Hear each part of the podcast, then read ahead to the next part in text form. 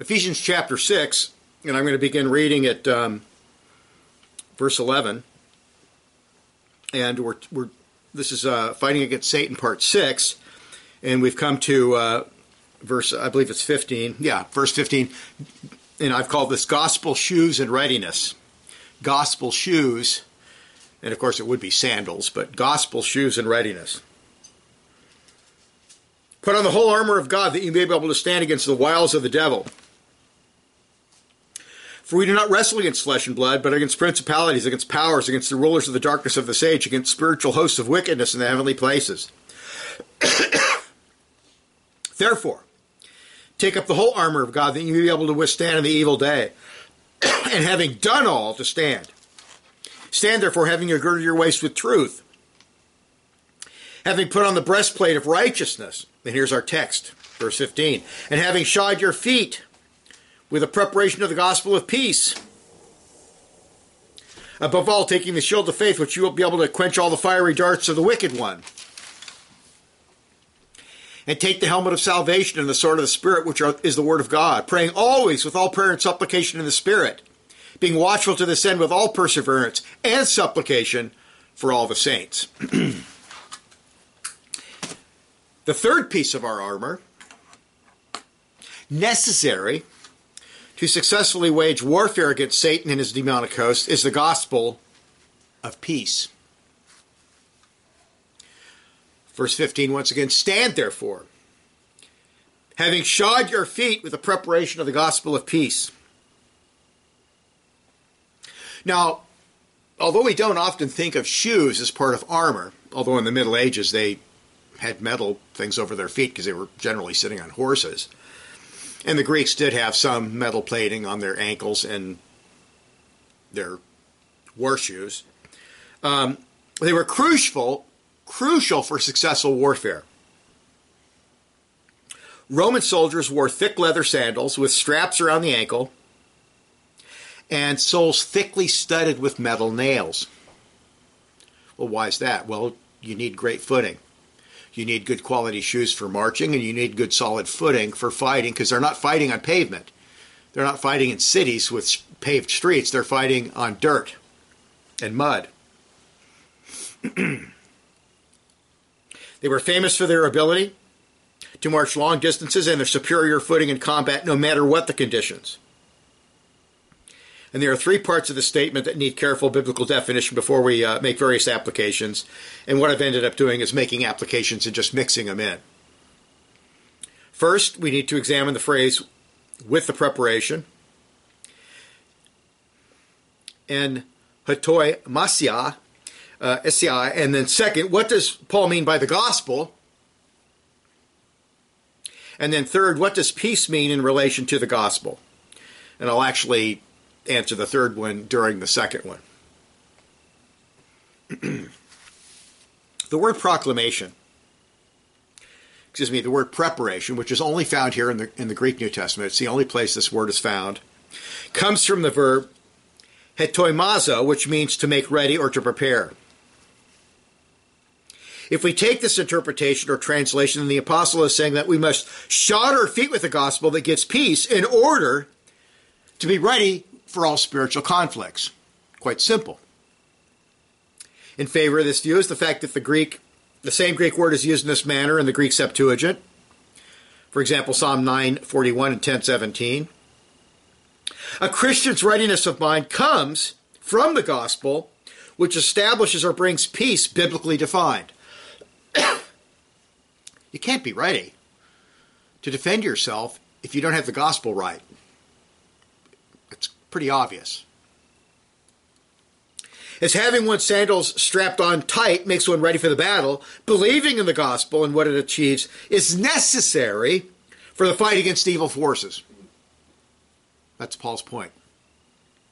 Now, another possible interpretation, and these interpretations are very common. They're both held, and they both have the same application, so it's not a big difference. But another possible interpretation, which leads to a similar application, is that the gospel of peace is the firm foundation, which is necessary to have before the fight. And this view is based how this Greek word is used in Hellenistic Greek, the more ancient Greek, or we'd say classical Greek. In the older Greek, we find it used for preparation and we find it used for foundation. If one holds this view, which is certainly theologically correct, and suits this passage, the difference is minor in that the gospel is foundational to the Christian faith and is necessary as a preparation to enter spiritual warfare. If you don't have the gospel right, you're worthless. What can you do? You know, there's all these conservatives, and they have great conservative political views, but they don't have the gospel right. And if you don't have the gospel right and you burn in hell and you go to hell, what use is all of it? In addition, and I think this is significant, and this is what's influenced people like John Gill, the Jewish translators who gave us the Greek Septuagint about 200 BC occasionally used the Greek word hetoimia to translate the Hebrew word for foundation or place, for example, Psalm 136:15, Ezekiel 2:68, Daniel 11:7, and Zechariah 5:11.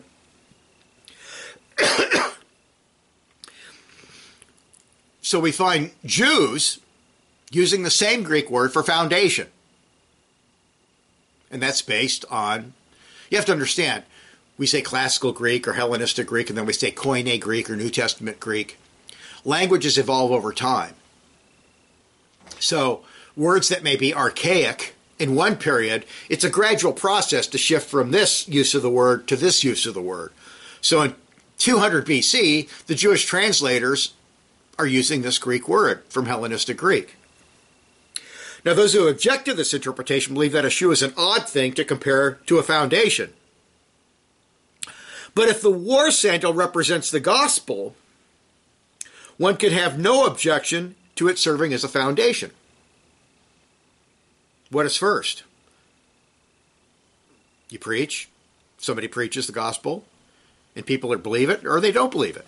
That's the starting point of redemption. That's the starting point of your walk in service of Christ, is the gospel. Second, and this will be the main topic today, we need to examine the word gospel and determine its meaning in Scripture and why it is necessary as a foundation or preparation for warfare against evil forces. The word gospel, euangelion, which originally referred to good news or an announcement of glad tidings, and so, in some cases a reward for good tidings. You have to understand, in the old days, before printing presses, how did news spread? Well, they didn't have the internet. A guy would show up, and he'd stand in the town square, "Hear ye, hear ye! Today the king married so-and-so," or "today this happened. We won this battle of Hastings." That's how news was, and it was good news. Obviously, bad news was not called good news, but it was by a herald. In the New Testament, it refers to the gospel or good news of Christ's salvation. Well, what does this mean? Well, it refers to the facts or historical events of our Lord's achieved redemption on earth, his birth through the Virgin Mary, incarnation, born in Bethlehem of the Virgin Mary around 4 BC, his sinless, perfect life. He actually walked the earth for 33 and a half years, which is his state of humiliation. His vicarious suffering and death. He died on the cross. He was unjustly condemned. He was tortured, died a suffering, bloody death on the cross. And then his glorious resurrection from the dead on the third day, which is his exaltation. So unlike Hinduism, which is nothing but mythology, and Greek and Roman paganism, which is nothing but mythology as well, and most religions with their complete nonsense and mythology, or unlike certain religions which are simply a philosophy that somebody made up, like Buddhism or Zoroastrianism. It's just a philosophy some guy made up. If you want to follow it, fine. If you don't want to follow it, fine. These are events that really happened in history. The Christianity is founded upon fact, historical fact. And then you have the theological interpretation of these historical events in the Old Testament shadows, prophecies, and types, as well as the New Testament exposition of those facts. There's no such thing as an uninterpreted fact. How are these facts interpreted? Through the apostles, by the Holy Spirit, and the evangelists, of course. The Gospels, the Epistles, the Book of Revelation. How are they interpreted in the New Testament? It's not just some, like in Hinduism, there's stories about this guru died and he rose from the dead, or this guru died and he never rotted. Those are wonderful myths, but we have facts and we have theological interpretation of those facts, and you have to interpret those facts in terms of the New Testament, which is inspired. And then, of course, the reality of the kingdom of God established on earth with power due to that perfect salvation. So you get the facts, you get the theological interpretation of the facts, and you have the kingdom of God established on earth with power by Christ's resurrection from the dead. If we are to be effective and ready to fight against evil forces, it is absolutely essential that our foundation be true, solid, genuine, or real. Don't you feel sorry for those Marxists, and they become revolutionaries and they die and they starve and they suffer and they die and go straight to hell because they're fighting for something that's totally a lie? Or how about those Hindus? I mean, how about those Muslims who blow themselves up or fly an airplane into a building and go straight to hell? They're totally sincere, but it's not true, and they go right to hell. But we have the truth. The gospel is real. The gospel is the starting point of our warfare against evil. And therefore, it is absolutely necessary that we define the gospel biblically, faithfully, biblically, truly. No heresy, no human admixture, no syncretism. With regard to the gospel, we need to examine what Christ accomplished in his redemptive mission and how a person appropriates that perfect salvation. So we're looking at it objectively. What did Christ do? What did he accomplish? And then subjectively, how does it become ours? How do we receive that gift? When we look at what Jesus accomplished for our salvation, it is best divided into two aspects related to quite what God's moral law requires of all human beings. First, and this is the best way to look at it, because he came to obey the law and to die to get rid of the penalty of the law. First, the penalty for sin must be paid for in full. Exodus 34:7, Numbers 14:18, Nehemiah 1:3. And the penalty for disobedience to the law is death in the comprehensive sense. Genesis 2:17, 3:3, Romans 6:23, the curse of the law. Galatians 3:10, Deuteronomy 27:26, separation from God. Genesis 3:23, Revelation 6:15, and God's displeasure and wrath. Romans 1:18 and 2:8. All of these aspects of the penalty are organically related or interconnected. And we could say death in the full sense of the term, spiritual death, hell, curse, suffering, all those things are part of that penalty of the law. The point that the scriptures make about the penalty for sin is that the penalty must be paid for in full. That is the guilt and the liability of punishment that arises from that guilt before a person can go to heaven and behold the face of God. And we discussed holiness earlier. Why is it that God requires this? Why can't God just say, oh, come on, man. You're in. I'll overlook your sins. You're in. You can go to heaven. Because God can't do that. God cannot deny himself. God is absolutely holy, righteous, and just. He can't deny his own nature. He had to save man in a way that honored his righteousness, that honored his perfect holiness. That's why it could only be through Christ. And that's a critical thing. That's what separates biblical Christianity from all the cults and Islam and Hinduism and all those things. They don't have that. They don't have justice. The God of the Bible is so holy and righteous that he cannot overlook sin. And this teaching, which is explicitly taught in the Bible, separates biblical Christianity from all other monotheistic religions and cults. Judaism has abandoned blood atonement. Their temple was destroyed, so the Pharisees developed basically salvation by turning over a new leaf. Tell God you're sorry, say you repent, apologize for your sins, and God will overlook your sins. But they're not paid for. He just simply overlooks them. So God doesn't, such a God is not really a just God. The same with Islam. You turn over a new leaf. You say you're sorry. You start living in accordance with their laws. You try to obey their laws, and God will overlook your sins, your faults. And if you read in the Talmud talks about the Day of Judgment. And there's the scales of justice, the woman with the two scales. If your righteous deeds outweigh your bad deeds, you get to go to heaven. If they don't outweigh your bad deeds, you don't get to go to heaven. That's salvation by works. But the sins are never paid for. They're just overlooked. If you murder somebody and you go work in a soup kitchen for 5 years, that doesn't eliminate the murder. It's good to work in a soup kitchen, but that doesn't eliminate the guilt of the murder. It's the reason that Scripture says that the only way to the Father or to heaven is through Jesus Christ. John 14:6. I'm the way, the truth, and the life. No one can come to the Father except by me. Acts 4:12. There was no other name under heaven by which men must be saved. And then, of course, Romans 10:13. One way. One way. Only through Christ. And if you hear anybody who professes to be a Christian says that, well, Hindus and Buddhists and people, if they're sincere, they'll go to heaven, that's existentialism. That is not the Bible.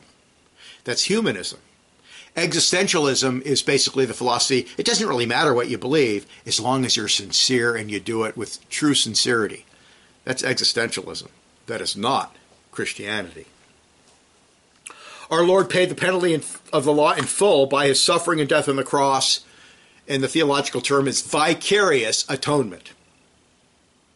He died in your place.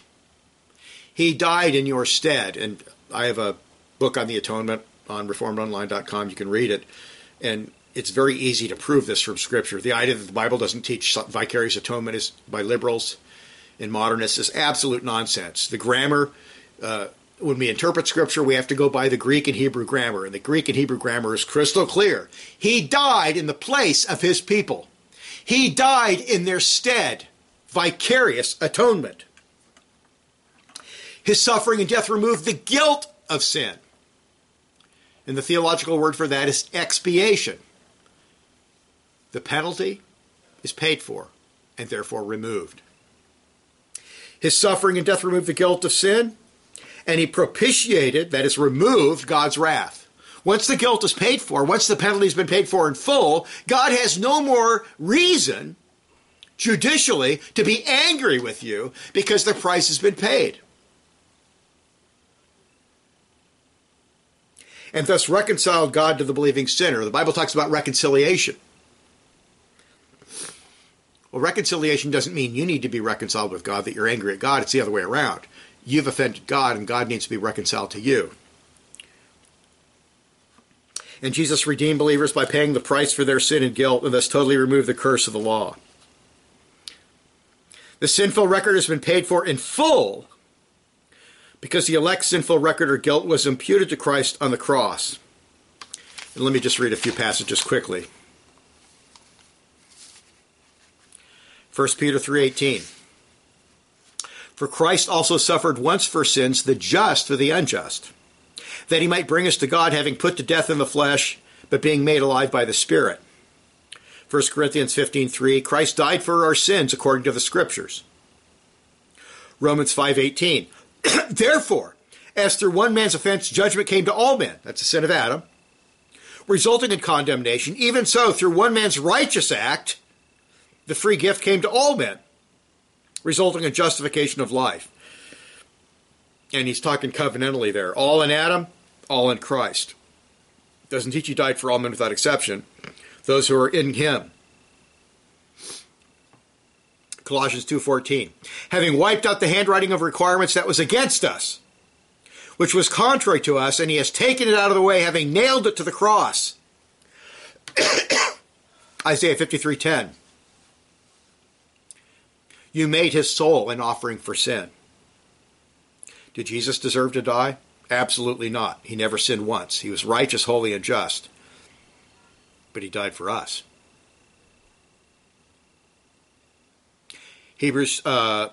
Romans 3:24-25.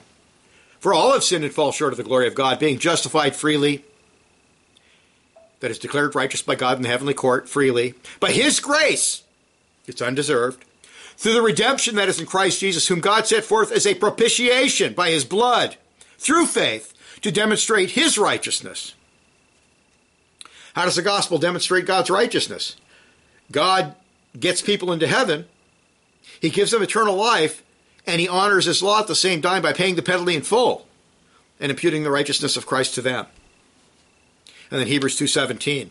In all things he had to be made like his brethren, that he might be a merciful and faithful high priest in things pertaining to God, to make propitiation for the sins of the people. In other words, he removed the wrath of God against their sin. How? By paying the price in full. 2 Corinthians 6:18-19. God, who has reconciled us to himself through Jesus Christ. God was in Christ reconciling the world to himself, not imputing their trespasses to them, and has committed to us the word of reconciliation. Romans 5:10. We were reconciled to God through the death of his Son. Galatians 3:13. Romans 3:24, being justified freely by his grace through the redemption that is in Jesus Christ. Redemption emphasizes that he paid the price. In the Old Testament, if you had an ox and it got out of your gate and it gored somebody to death, you didn't do it on purpose. It was purely an accident. Well, you had a choice. You could die or you could pay a ransom price. Well, our choice is we can die and go to hell, or we can believe in Christ because he paid the ransom price by his blood, by his suffering, by his death on the cross. He paid the penalty in full. If you trust in him, if you believe in him, if you cling to him, you don't have to go to hell. He paid the penalty. Galatians 3:13, Christ has redeemed us from the curse of the law, having become a curse for us. For it is written, cursed is everyone who hangs on a tree. 1 Peter 1:18, you were not redeemed with corruptible things like silver or gold, but with the precious blood of Christ, as of a lamb without spot or blemish. And then one more, Hebrews 9:28. I had to just keep these to a few. The Lord has laid on him the iniquity of us all. Isaiah 53:6-11. The Lord has laid on him the iniquity of us all. My righteous servant shall justify many, for he shall bear their iniquities.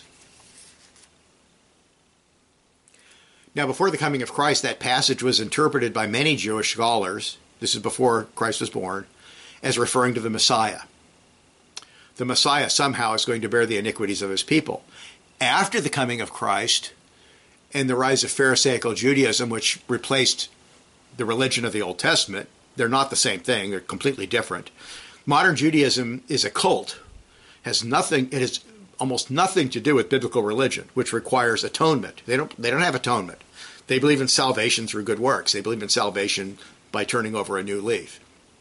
They do not believe in atonement. They believe in salvation by law.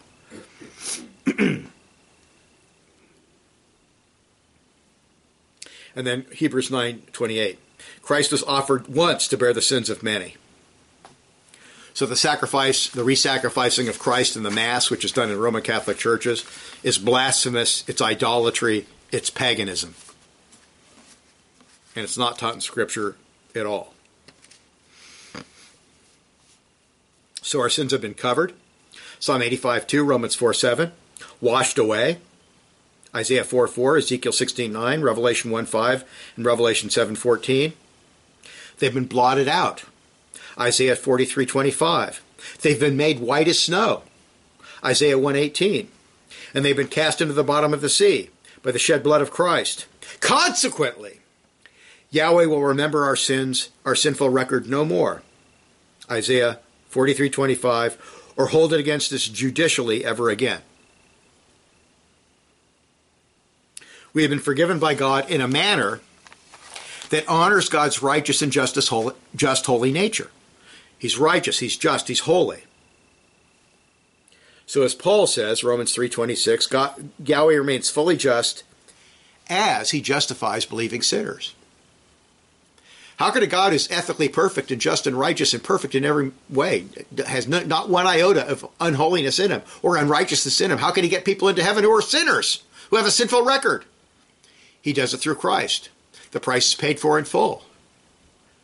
So he's just, and he's the justifier through Christ.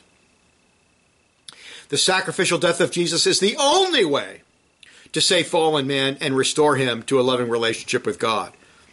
And just a brief side note,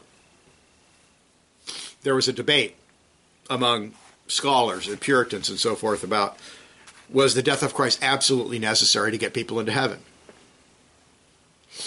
Calvin and Samuel Rutherford said, no, God could have saved men another way if he wanted to. It's just that's the way God chose.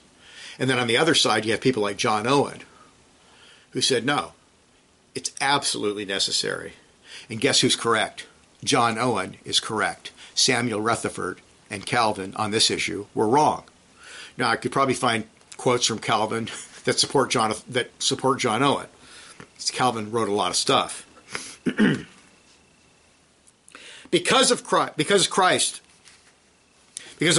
has achieved, we have been adopted into God's own family, Ephesians 1:5, and can say with Paul, 1 Corinthians 3:21 and 23, all things are yours, and you are Christ's, and Christ is God's. Due to the work of the Savior, we have been sealed with the Holy Spirit of promise and have the full guarantee of our inheritance, which our Lord purchased, Ephesians 1:13 and 14. We have been blessed with every spiritual heavenly blessing in the heavenly places in Christ, Ephesians 1:3, who sits at the right hand of God.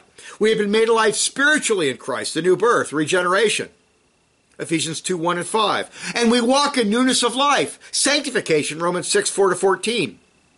So positionally, we sit together with Christ in heaven, Ephesians 2:6. And as a nation of priest-kings are progressively taking dominion over planet Earth, Matthew 28:18 to 20, Revelation 2:26, Revelation 19:15. So such an amazing, comprehensive salvation is truly good news for you if you believe. If you don't believe, it's not good news, because he's coming back and he's going to sit on that white, lustrous throne and judge all humanity. And there's going to be some on the right hand and some on the left hand. And those on the left hand are cast into everlasting fire, prepared for the devil and his angels. So if you don't believe, this isn't good news for you, because Christ is king. Christ is coming as a judge. He came in a state of humiliation. He comes in a state of exaltation. The moral law of God not only requires that the guilt and liability of punishment be paid for in full by a suitable substitute, the divine human sinless mediator, and I'm being very, very brief. He had to be divine to offer a sacrifice of infinite value for the elect. He had to be a sinless human, because obviously a lamb or a bullock couldn't do it. They're not the same as a human. But also, that the whole moral law be perfectly and perpetually obeyed in exhaustive detail in thought, word, and deed. The law that comes from God, we're talking about God's moral law, based on his nature and character, has a twofold obligation. You have to pay the price if you violate it, but even if you don't violate it, you have an obligation to keep it. Twofold obligation. It's not enough to have your sins washed away, then you're back where Adam was in the garden. But how do you merit eternal life? Well, you need a perfect positive righteousness.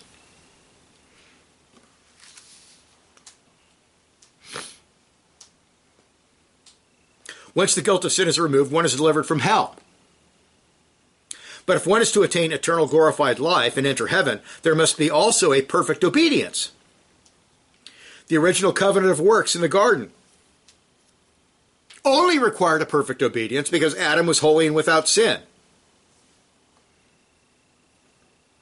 But after all men became guilty with original sin and actual sins, Jesus of Nazareth, of course, accepted, men are under a double obligation The penalty must be paid, and the perfect obedience must be rendered. Okay, the Puritans talk about Jesus' righteousness merited eternal life. Heaven is a reward. Adam wasn't born in heaven. Adam was born on earth. And he was promised eternal glorified life where he could never fall into sin, he could never do anything evil, if he obeyed. He didn't obey. And the whole human race fell into sin. So we needed a second Adam to do that obedience in our place, because we're certainly not going to do it. You can't go one day without one impure thought in your mind. You can't go one day without sin. In order for Christ to deliver the ungodly, he must deliver from the penalty of spiritual death in hell and render the perfect obedience that achieves the reward of heaven.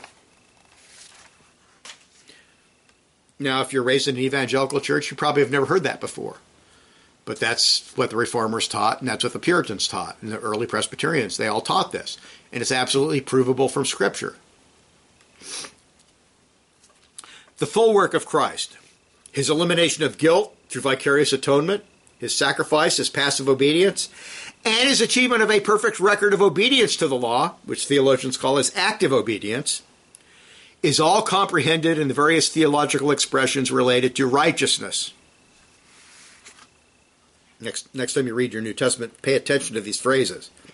The righteousness of God, Romans 1:17, 3:5, and 21 and 22, 10:3, 2 Corinthians 5:21, Philippians 3:9.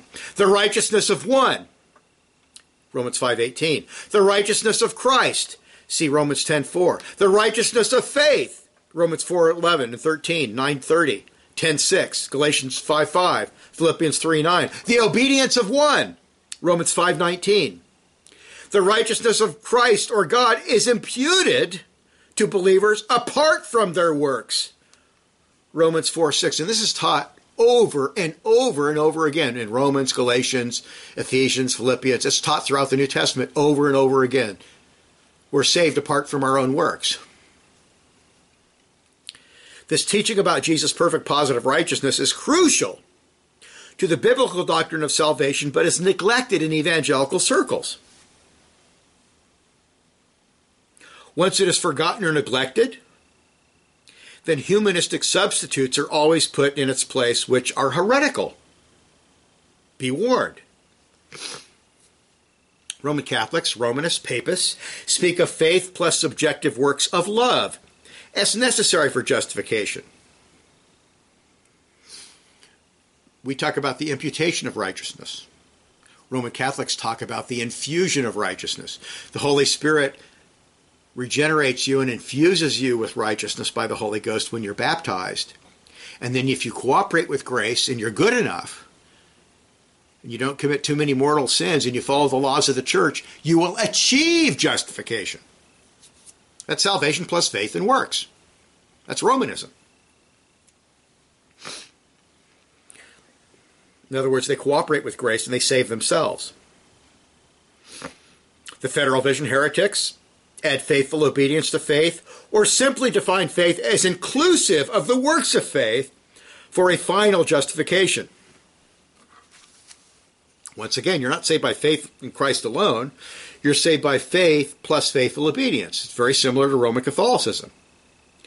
It's a mixing of justification with the doctrine of sanctification. Now, they always accompany each other, but they should never be mixed. Such a wicked error is no better than Roman Catholicism. Arminians add faith as a self-generated, autonomous act of the will to the work of Christ, while older Arminians or Neonomians add evangelical obedience, which in their view is a watered-down, much easier-to-keep version of God's law. So the Bible teaches, and this is the Greek grammar once again, we're saved through faith. It's a gift of God. It's purely instrumental. It's non-meritorious. You're saved through faith. It's a gift of God. You receive in regeneration. Arminians teach that you're saved because of faith. Here's Bill and here's Bob, and they go hear a preacher. Bill believes and Bob doesn't. And you ask the Arminian why. Well, both heard the gospel, both had a work of the Holy Spirit in them, but only one of his own free will chose Christ. And therefore he's saved because of his faith, not faith as a gift. I know that's a very, you may think that's a minor distinction, but it's a difference between heresy and the true gospel. Now, just a footnote about what's plaguing Reformed churches today and has taken over the Reformed Episcopal Church, where I went to seminary back in the 70s. The Reformed Episcopal Church has been completely destroyed, in my opinion, by people like Ray Sutton, the theonomist, a follower of James Jordan, who believes in the federal vision. Norman Shepherd, the father of the modern federal vision heresy, interprets Romans 2:13. The doers of the law will be justified as meaning that the faithful disciple, and this is a quote, this is Thesis 20 from his 34 Theses on Justification Related to Faith, Repentance, and Good Works, 1978, by Norman Shepherd, presented to Westminster Seminary East. This is what he says. The faithful disciples of the Lord Jesus Christ will be justified. That's what he thinks Paul is teaching. So Shepherd turns the Apostle Paul theologically upside down in order to support his faith plus faithfulness paradigm of justification. The truth of the matter is that Paul is exposing the Jewish position as totally indefensible and impossible given fallen man's ethical reality. Remember Romans? Before he gets into the gospel in detail, he establishes that Gentiles are guilty of sin, Jews are guilty of sin, all the world is guilty of sin, and must shut their mouths and bow before Christ. That's what he's doing. He's establishing the need for Christ before he talks about the gospel. If we accept the position that those who obey the law will be declared righteous by God, then we must answer certain questions. First, what kind of obedience is necessary to go to heaven in God's sight? Not what you may think. What does God say? Well, the answer is a perfect, perpetual obedience, not only in act, but also in thought and word.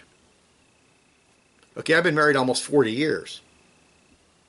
Almost 40. Never touched another woman. Never even considered it. But what about my mind? Oops. Guilty. Girl rides by, your pea shorts are 10 sizes too small. Real beautiful blonde. Oops. I'm guilty. It applies to your mind, not simply your acts. It applies to your words. You may insult somebody. You may gossip. You may do something with your words and sin.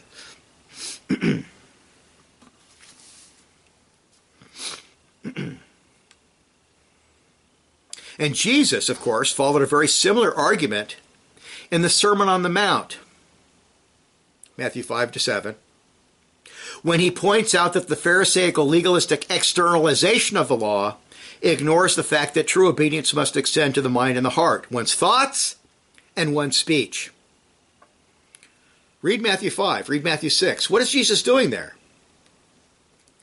You have heard it said, which is the Pharisaical interpretation, but I say. He's not giving us a new law. He's not contradicting the Old Testament.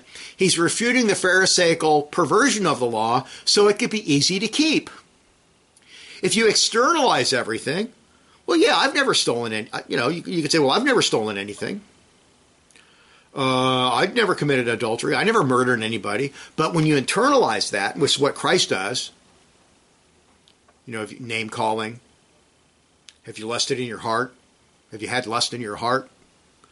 And he points out the internalization of the law to show that Pharisaical Judaism is completely a lie and it's bankrupt. This aspect of obedience renders the keeping of the moral law impossible to fallen men, even saved fallen men. I'll never forget, this is in the 30 years ago or something, I was at a synod meeting at a college, and a gorgeous girl rode by on her bike wearing PE shorts that were way too small. And there's all these ministers and elders in their head. It was like a giant magnet went by. Their heads all went, no. Why? Well, Job wouldn't have looked at that, maybe. The point is that we're all sinners. And you may be real good on the outside, but your inside, you're going to sin. You need Christ. Second, Do good works which proceed from faith in Christ have the necessary righteousness to contribute to our justification? And the answer to this question is absolutely not. Jesus said that even our best works are tainted with sin and must never be regarded as meritorious in any way in the realm of justification. Luke 17:10. And of course, see Isaiah 64:6 and Galatians 5:17. God demands a perfect righteousness.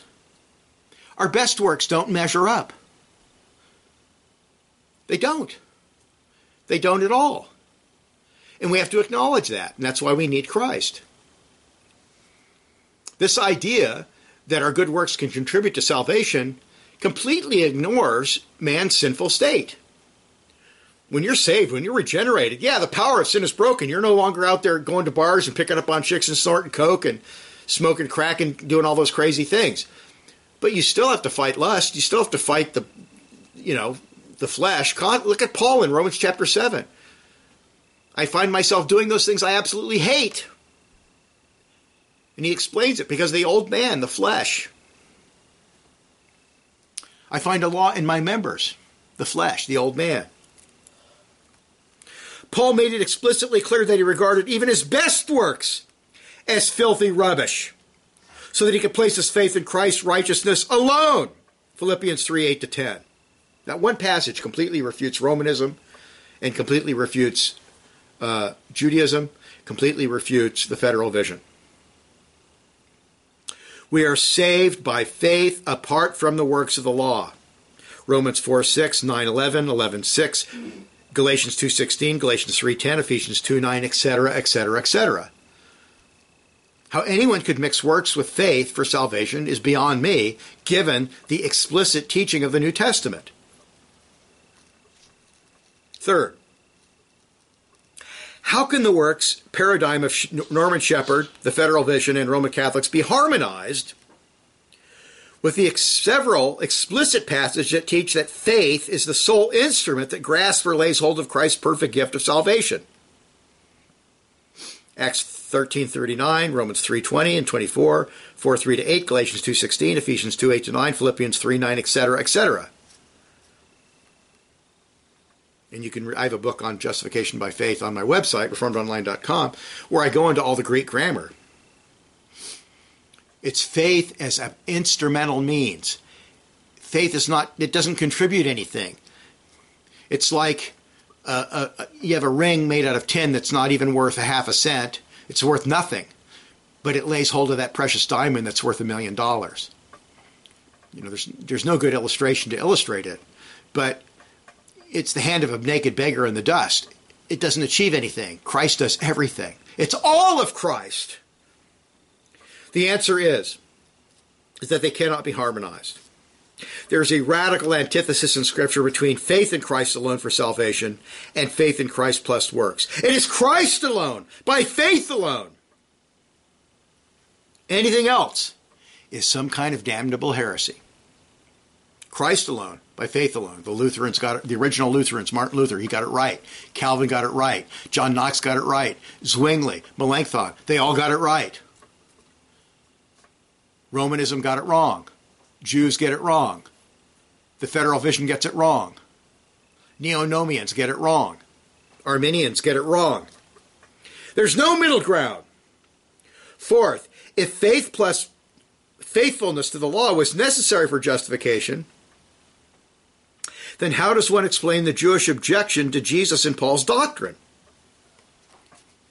which Paul raises in Romans 6? What was the Jewish response to the Christians, the message of the gospel? Well, if we're saved by Christ alone, might as well go out and sin all you want. You're teaching antinomianism. You're teaching that if we don't contribute to our salvation, I might as well go out and visit whores. I might as well go out and get drunk. And Paul says, God forbid. Not because we add works to justification, but because once you're justified, you're also sanctified.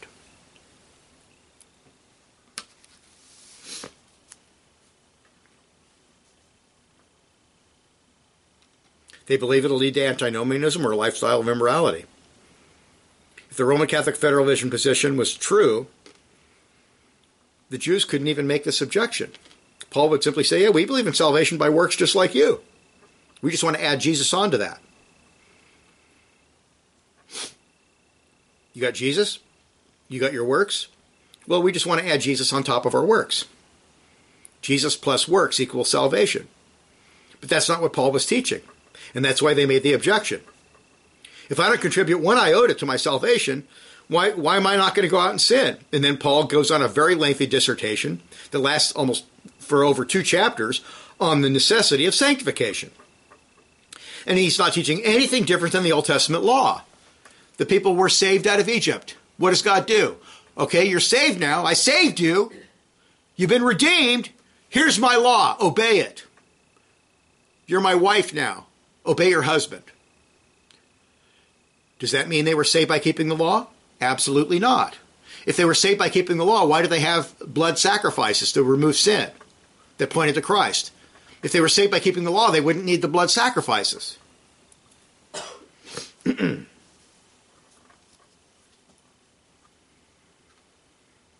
the biblical Orthodox Protestant position is true, then we would expect Paul to go on to explain the efficacy of union with Christ and the doctrine of sanctification, which is precisely what he does. Justification is accompanied by all the other saving graces in the broad sense, sanctification, perseverance, glorification. See Romans 8:30, where Paul says if you're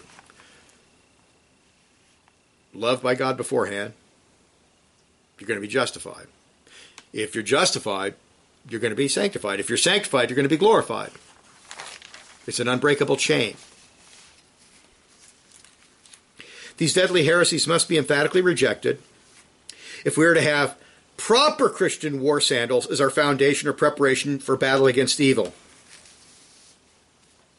The biblical, that is the historic confessional Protestant doctrine of justification, is crucial, for it upholds God's righteousness and holy law in every way while explaining Christ's salvation and restoration of his people. We cannot overcome evil. We cannot fight against the forces of the devil with a heretical form of humanism that does not honor God's justice. Correct? And I've been watching some of these Roman Catholic websites, and their arguments against Protestants are so pitiful. That Scott Hahn heretic, that wicked reprobate, that blasphemer, he's so wicked. Oh, the Protestant position is a fiction. Now, the righteousness of Christ is not a fiction. And Mr. Scott Hahn, show me one person who has a righteousness acceptable to God that is subjective. We need an alien righteousness. We need the righteousness of Christ, the righteousness of another, an objective righteousness. Our righteousness doesn't cut the mustard. It's not good enough. It never is good enough. When I was in seminary, Van Til was still alive, and the students would go visit him. He had students come over to his apartment. And somebody said to him, boy, man, I forget, he was in his early 80s by then. Boy, you must be great. You're so old now, man. You don't have to struggle with sin anymore. It's wonderful and all this. He said, what are you talking about? I struggle with sin every single day. Because we have this, the flesh affects our mind. Does that mean he was out sinning? Getting prostitutes? No. It's the inward struggles, that inward lust we have to fight with. Yeah, sometimes Christians really blow it and go all the way, but that's really bad. Paul identifies this gospel as the gospel of peace. And I should have said this is my third point. Because it brings reconciliation between God and man, which in turn will bring peace and harmony among men. Peace. And that's the Hebrew greeting.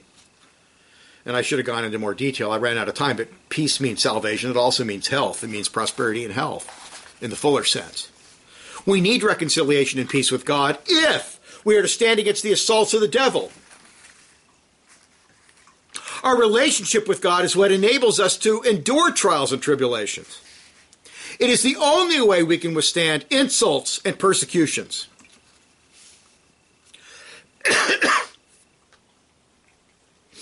Those Christians who go to the gibbet and are burned at the stake, who sing the Psalms and have prayers on their lips, who have total peace, because they know their soul is right with God. You can burn my body. You can hurt me. You can cause suffering. But I know exactly where I'm going when I die. And go ahead. I'm not going to deny Christ. You Satanist pig. Now, they don't say that part, but you know what I mean.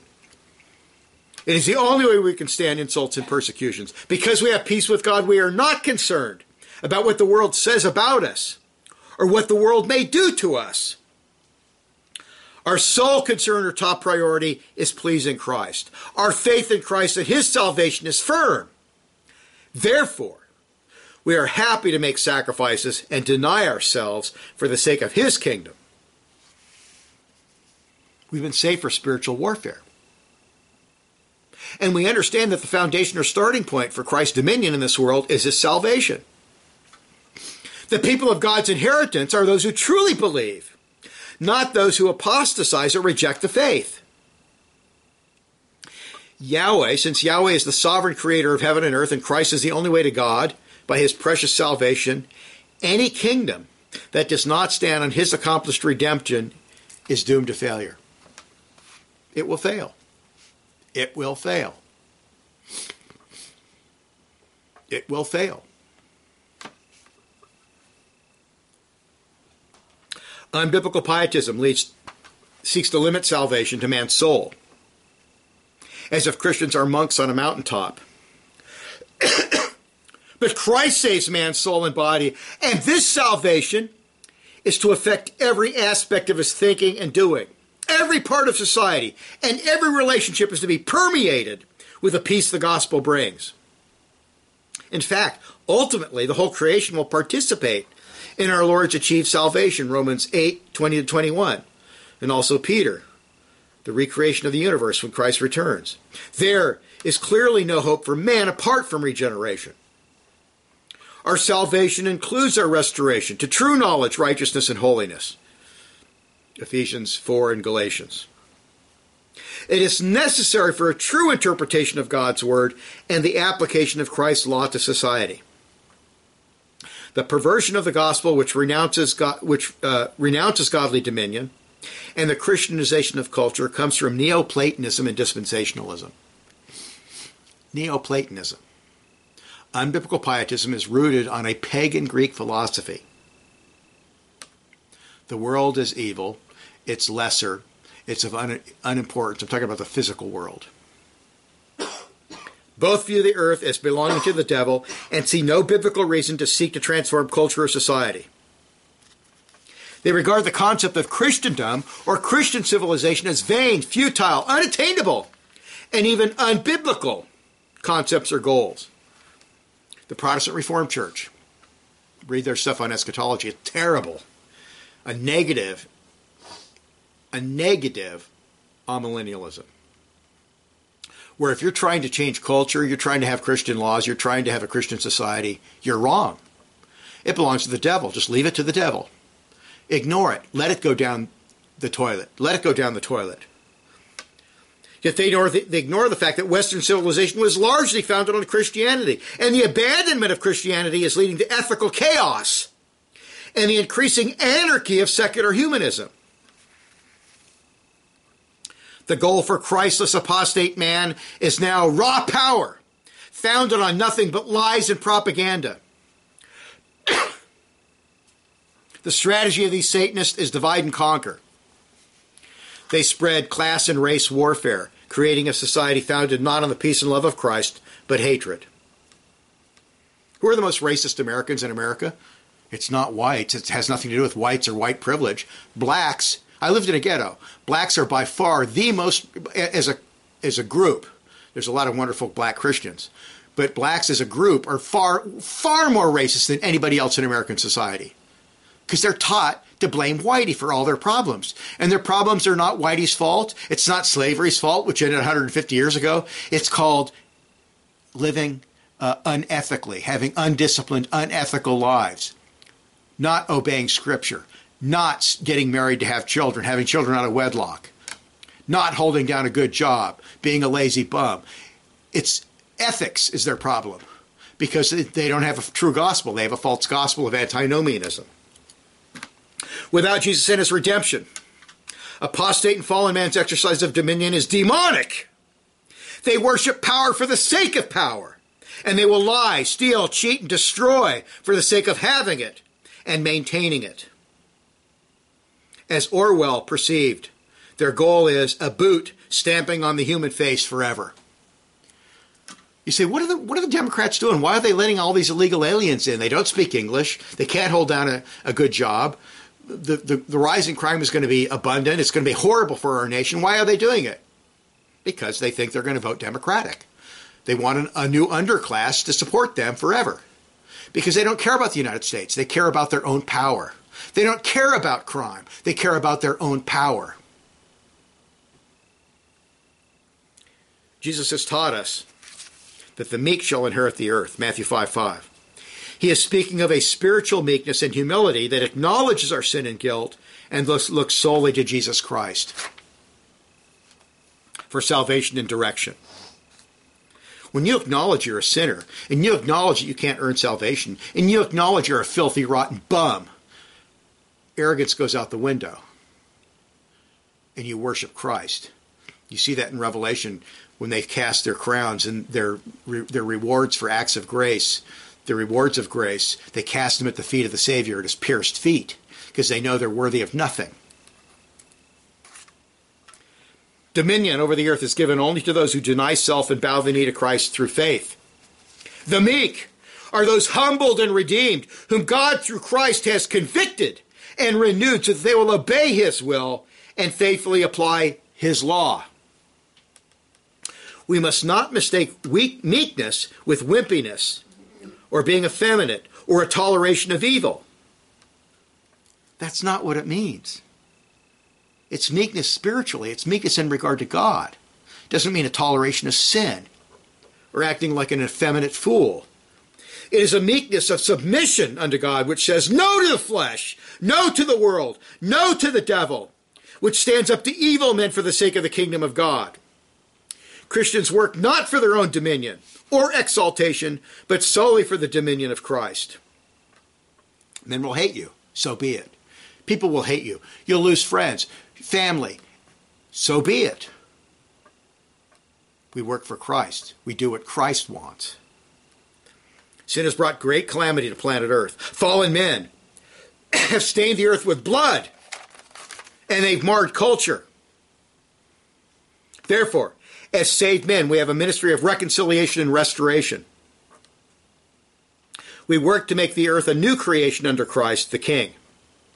We refuse to accept secular humanism's redefinition of morality, which is the acceptance and propagation of evil. That's all it is. And until these popular YouTubers, until these popular conservatives say that homosexuality is wicked and it's evil, they're going to get nothing. They're basically saying, oh, it's fine. Just leave us alone. No, it's evil. You got to call evil, evil. Instead, we work for repentance and restitution. Humanistic restitution is antinomian and praises the wicked, for it is the opposite of Christ's kingdom. By rejecting God's absolute unchanging moral law, they also reject the fact that salvation can only come through faith in Christ.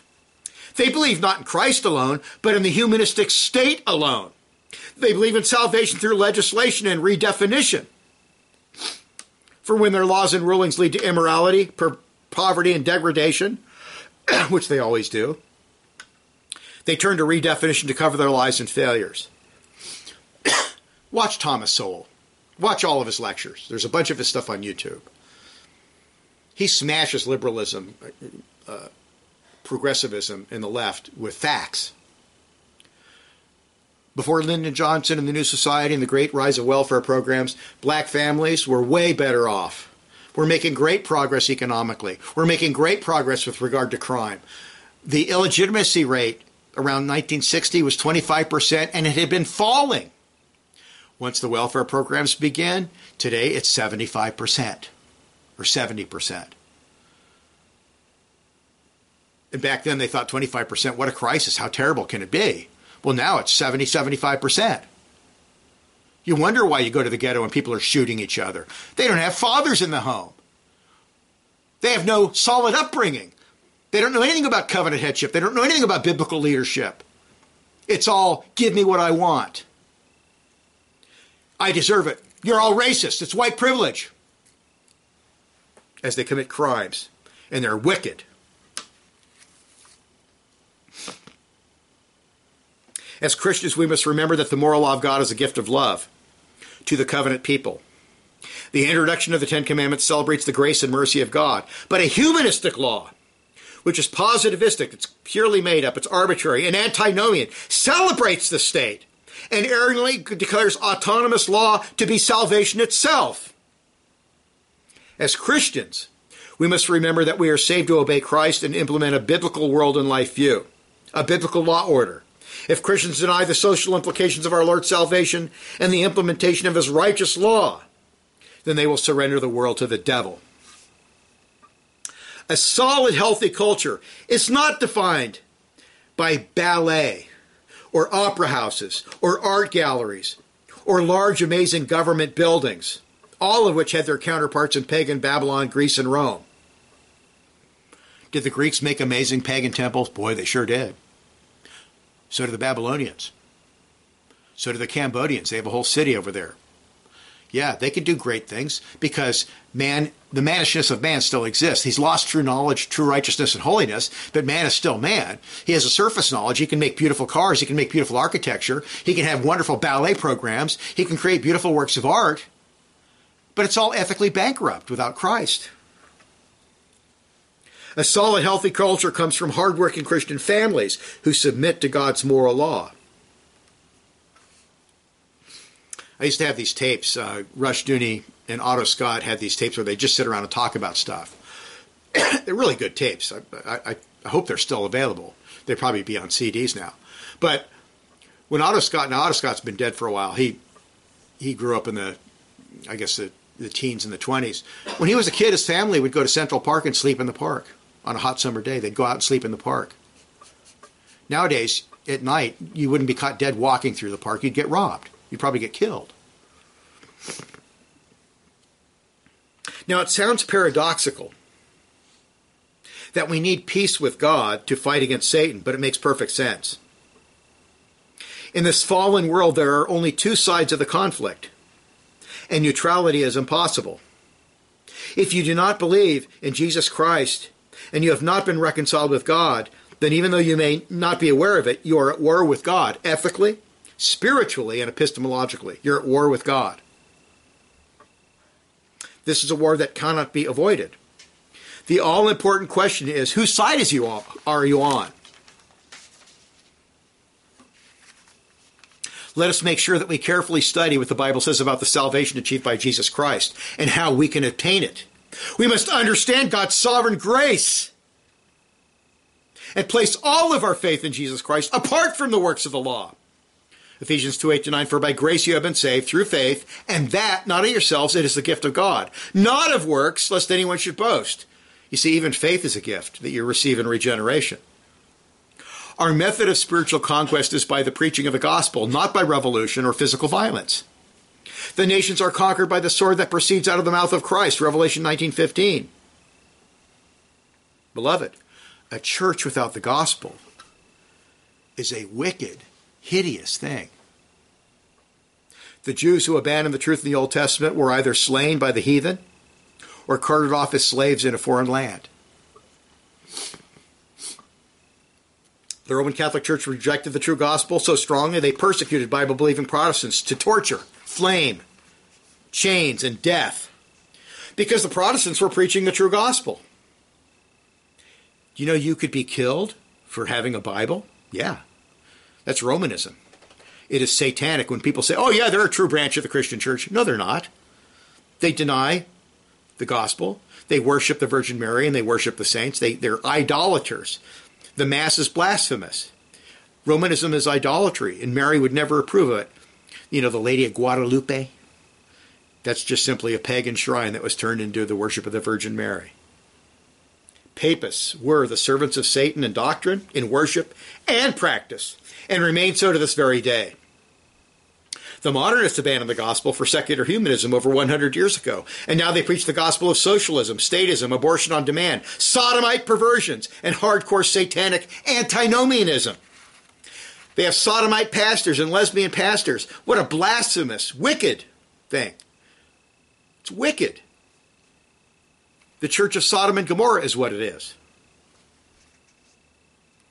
The true gospel is not good news or glad tidings to heretics and humanists, but is something to be stamped out, in their view, because it proclaims that only Jesus is the Savior, Messiah, and Lord. Why do men reject or forsake the pure wine of the gospel, joy, for various modes of humanism? Because they do not worship or believe in the true and living God, but autonomous man. They are rank idolaters. The old Bob Dylan song, 1979, you got to serve somebody. It's going to be Jesus or the devil. They have embraced idolatry and they have joined themselves to the armies of Satan. So, do you see now how the gospel is a preparation? How the gospel is foundational to our armor? How you really need the true gospel? If you don't have the true gospel, you don't have anything. You're still on the devil's side. So we must cherish this gospel. We must defend it with every fiber of our being. In this attitude today that's anti-doctrinal. Oh, you're splitting hairs, man. You're being a jerk. Cut him some slack. It's only the gospel. It's only doctrine. What an idiotic view. That comes from the mouth of Satan. That's idiocy. So let us learn from this. Let us apply it to our lives. We'll stop here. Let us pray. Father, we thank you for your gospel. Wow, it is amazing. We thank you for your dear Son, Jesus Christ, the only begotten Son of God, who came and born in Bethlehem, probably in September, 4 BC, 5 BC, born of a virgin, lived and suffered a life of humiliation in our behalf, shed his blood for us, washed away all the guilt penalty of our sins, and imputed his perfect righteousness. He rose from the third day for our justification. We thank you for that, Lord. Help us to apply it to ourselves and our families and society. In Jesus' name, amen.